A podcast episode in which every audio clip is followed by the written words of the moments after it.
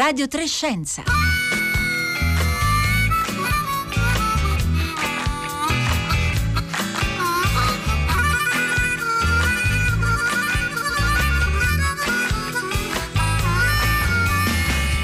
Buongiorno a tutti, benvenuti a, Radio Trescenza da Roberta Fulci. Oggi, eh, 22 gennaio, iniziano le lezioni per Pietro, una piccola serie di cinque lezioni radiofoniche in omaggio al nostro collega Pietro Greco, morto improvvisamente il 18 dicembre scorso. Sarà un omaggio corale sui temi che per Pietro erano più importanti, con alcuni dei suoi colleghi e amici studiosi che hanno incrociato il loro cammino eh, con lui. E dunque oggi, nella seconda parte di questa puntata ascolteremo eh, l'antropologo Giovanni Destrobisol con la prima di queste lezioni che poi proseguiranno ogni venerdì per cinque settimane, ogni volta con, uno, con una voce diversa. Nella prima parte invece di questa puntata parleremo di vaccini, raccogliamo il testimone della città cambiando eh, però eh, fuoco, parleremo di attualità scientifica anche su eh, vostra sollecitazione, in particolare ci occuperemo di un articolo un articolo che è uscito il 4 gennaio sul British Medical Journal, una delle riviste mediche più accreditate al mondo, firmato da Peter Doshi, uno degli editor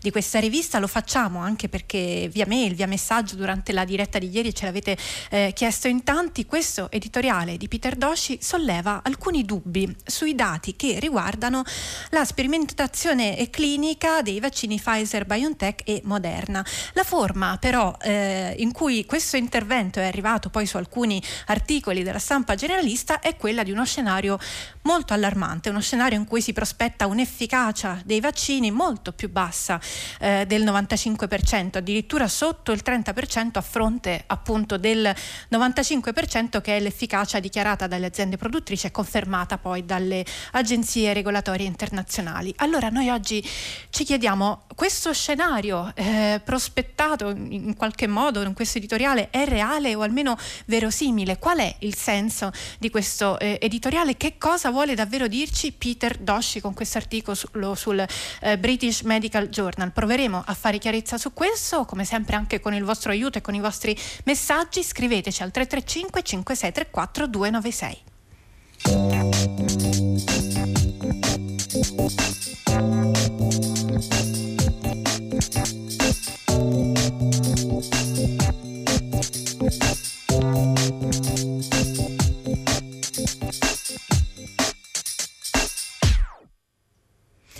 Buongiorno Enrico Bucci.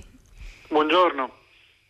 Biologo alla Temple University di Filadelfia, grazie per essere con noi. Oggi ci aiuterà a eh, comprendere il senso dell'articolo eh, di cui parlavo in apertura, questo articolo sul British Medical Journal che ha sollevato eh, un grande dibattito all'interno della comunità scientifica e anche al di fuori.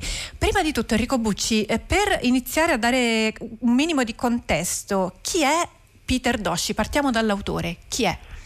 Allora, Peter Doshi è un antropologo eh, che ehm, in questo momento è editor associato della rivista British Medical Journal su cui ha pubblicato eh, nel suo blog alcuni pezzi, in realtà non solo l'ultimo editoriale, alcuni pezzi sui vaccini Covid. Peter Doshi è soprattutto famoso perché si è eh, da sempre occupato di ehm, evidenziare come i dati diciamo, dei clinical trial, in particolare i dati dei clinical trial sui vaccini come il vaccino dell'influenza, non siano messi a completa disposizione da parte delle aziende e questo porta a una serie di problemi nelle analisi, cioè una serie di incertezze nelle analisi di efficacia, eh, nonostante quei dati esisterebbero.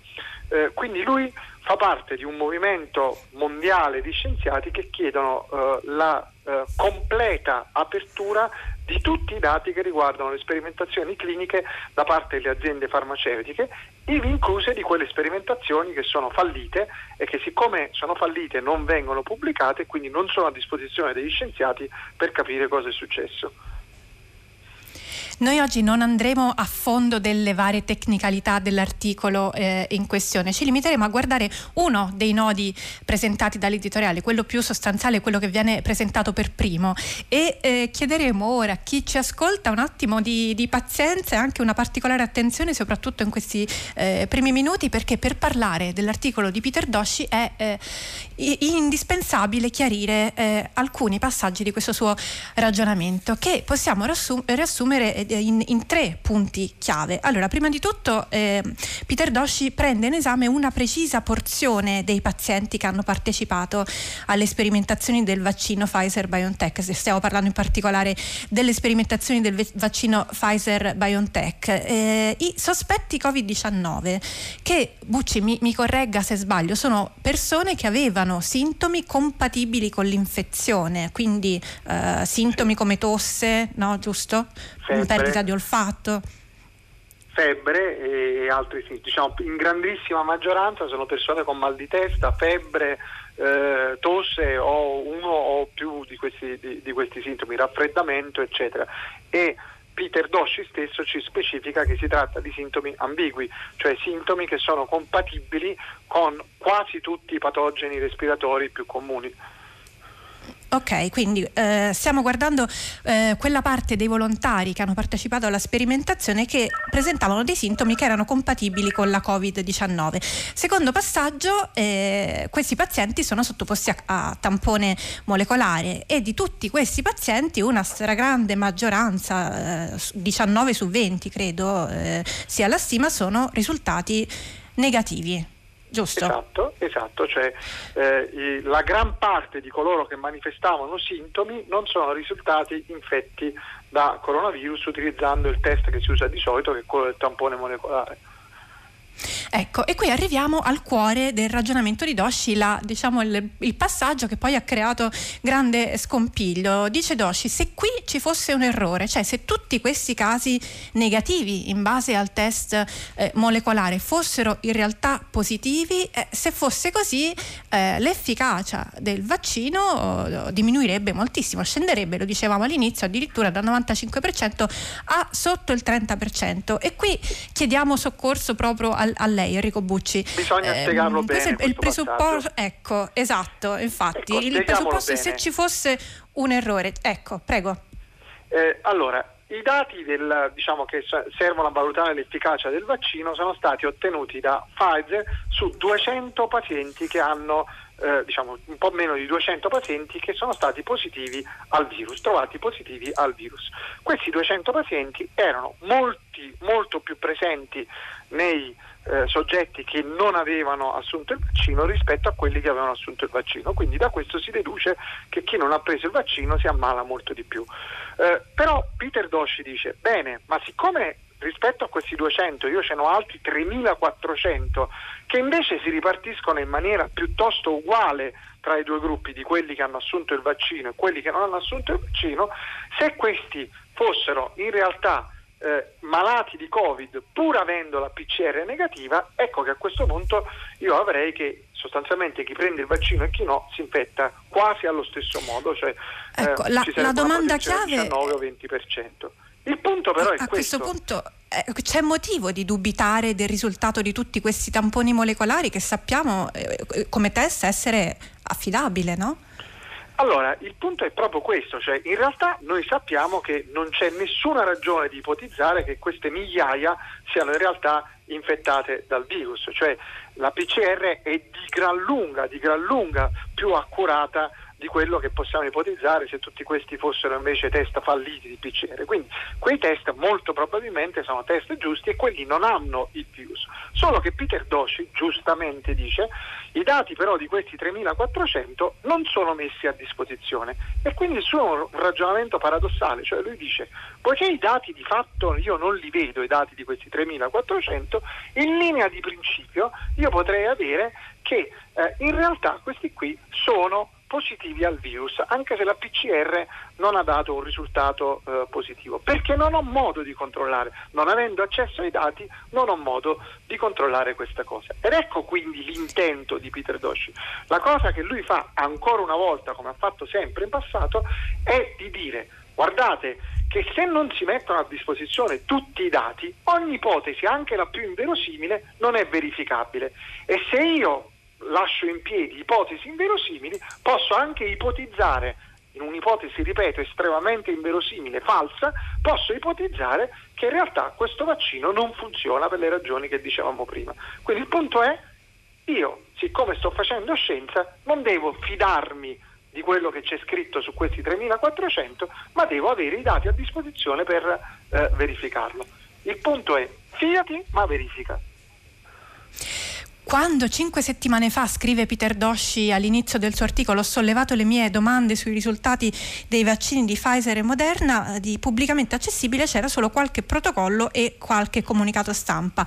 Oggi ci sono due pubblicazioni scientifiche, 400 pagine di dati e qui, scrive poi ancora Peter Dosci eh, sul British Medical Journal, descrivo le mie preoccupazioni circa l'affidabilità e la significatività dei risultati. Quindi questa è la sua dichiarazione di intenti. Ma, eh, Enrico Bucci, se Dosci voleva sottolineare la mancanza di dati trasparenti e dire eh, in queste condizioni io sono autorizzato a trarre anche conclusioni estreme, qual è, eh, le chiedo anche no, di, di, di soffermarsi un attimo su questo punto, in questo caso specifico, quale sarebbe l'informazione mancante che lo autorizza a dipingere uno scenario così estremo e falso? non c'è nessuna informazione che lo autorizza. Diciamo che è un paradosso, cioè è, eh, diciamo, ipotizziamo che la PCR non funzioni, e questa è un'ipotesi falsa, chiaramente. Se io ipotizzo che la PCR non funziona, quei 3.400 potrebbero essere tutti in realtà positivi al virus, ma la PCR ha fallito e quindi di conseguenza anche il vaccino non funziona. Per poterlo verificare io devo vedere i dati di PCR, cioè devo vedere che la PCR ha funzionato, perché vedendo quei dati io posso anche verificare il metodo, non solo fare la, la uh, diagnosi. Quindi lui dice io credo ai dati, se non ho i dati ho un problema e in particolare io voglio farvi vedere dove posso arrivare con questo esperimento mentale se ipotizzo che un test che io so che funziona in realtà non funziona. Enrico Bucci, le chiedo una risposta molto sintetica, abbiamo pochi secondi, ma mi piacerebbe finire questa conversazione citando un articolo eh, che è uscito su Scienze in Rete, firmato da Andrea Monti. Eh, lui difende l'atteggiamento eh, scettico di Peter Dosci come una forma di eh, lecito eh, dubitare che tutto sommato ci protegge. Eh, lei è d'accordo sul fatto che vedere voi scienziati discutere tra, tra, tra, di voi, insomma, come in questo caso è in fondo un segno di salute in questo momento del, del metodo scientifico internazionale?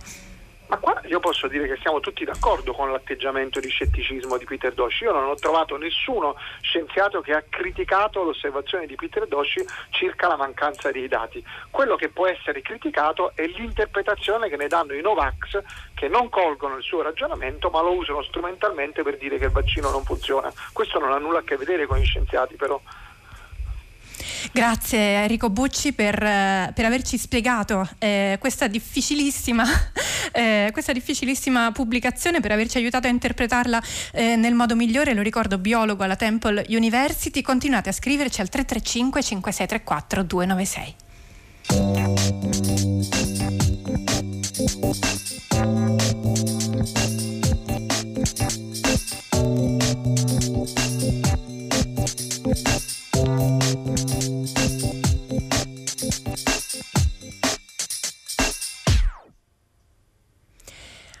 Oggi a Radio Trescenza trasmettiamo la prima di cinque lezioni dedicate a Pietro Greco, il nostro collega scomparso il 18 dicembre scorso. Gli interessi di Pietro Greco spaziavano, lo sapete sicuramente voi che eh, ci seguite, con incredibile agilità tra le diverse discipline, coprivano davvero porzioni enormi del sapere scientifico e non, non solo scientifico. E allora noi per ricordarlo abbiamo chiesto a cinque studiosi che l'hanno conosciuto e che hanno lavorato insieme a lui di proporci ognuno una piccola lezione su uno dei temi che a Pietro erano particolarmente cari. La serie si intitola Lezioni per Pietro, le troverete online sul sito di Radio Trescenza man, mani, man mano che andranno eh, in onda ogni venerdì a partire da oggi. Il nostro conferenziere di oggi è Giovanni Destrobisol, antropologo che ci eh, illustra un tema di cui Pietro Greco si è occupato in molte occasioni e con molto impegno, il superamento del concetto di razza. E allora Giovanni Destrobisol Bisol sulla diversità umana. Lezioni per Pietro. La diversità umana con Giovanni Destro Bisol. Buongiorno, io mi chiamo Giovanni Destro Bisol e insegno antropologia e biodiversità umana all'Università Sapienza di Roma. Sono qua oggi con voi per la prima delle cinque lezioni che Radio Trescenza ha deciso di mandare in onda per onorare Pietro Greco e i temi a lui più cari.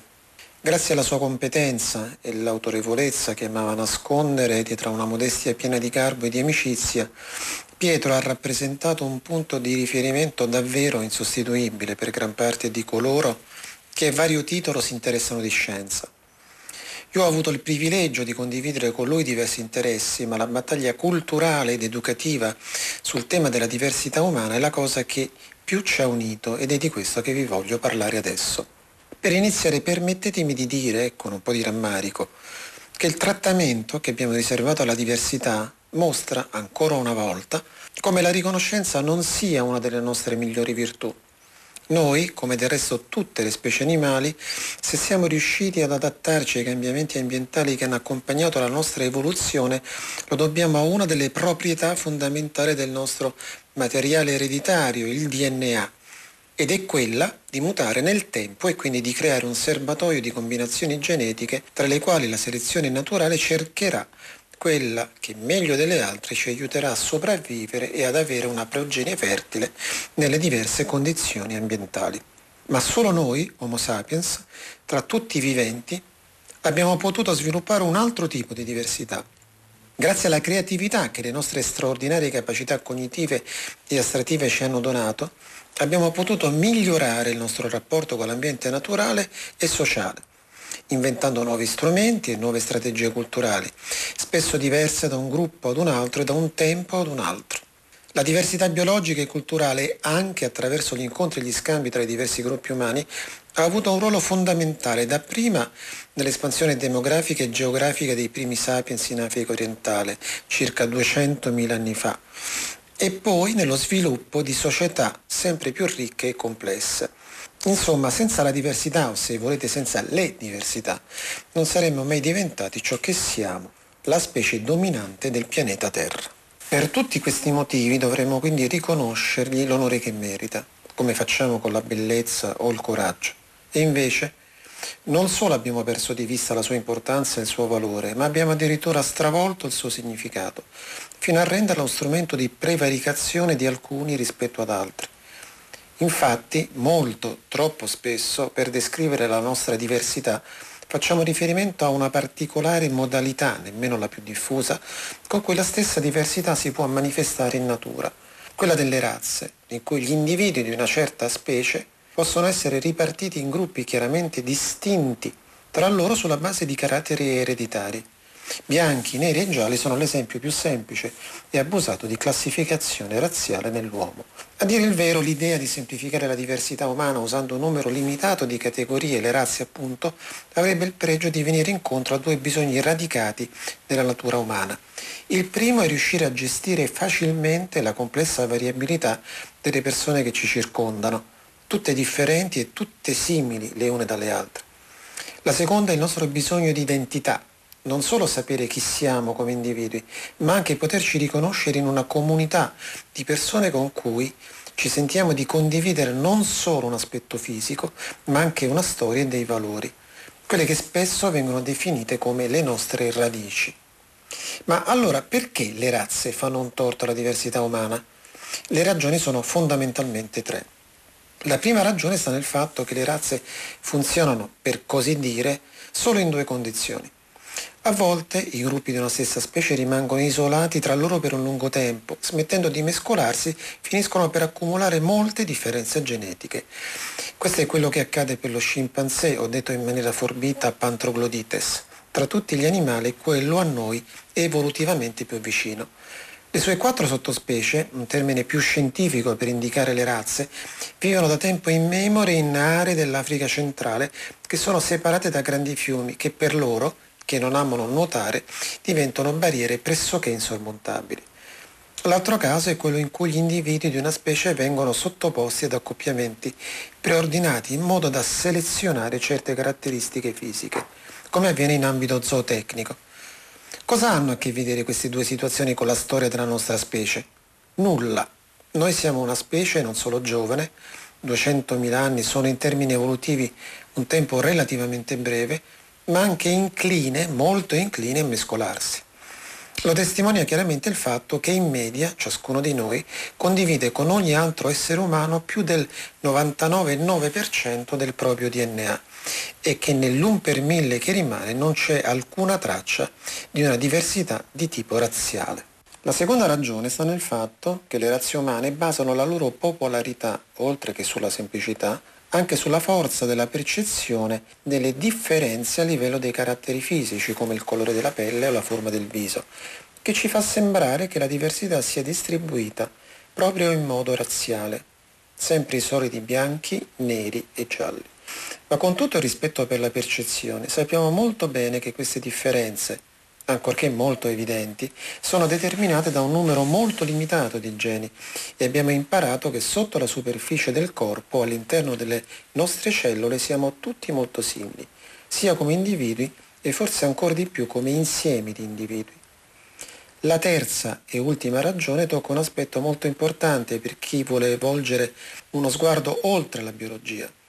Nei nostri discorsi quotidiani le razze umane non si limitano a descrivere delle differenze, ma diventano anche portatrici di un giudizio, o meglio sarebbe dire un pregiudizio, perché mettono nello stesso calderone ciò che sembriamo, il nostro aspetto, con ciò che pensiamo e facciamo, il nostro comportamento. Ma questa è una pretesa senza speranza perché non c'è nessun legame tra diversità dei caratteri esterni e le capacità cognitive o le attitudini morali, che sono invece forgiate dai contesti sociali, in quel caso ha fatto nascere e crescere ogni persona.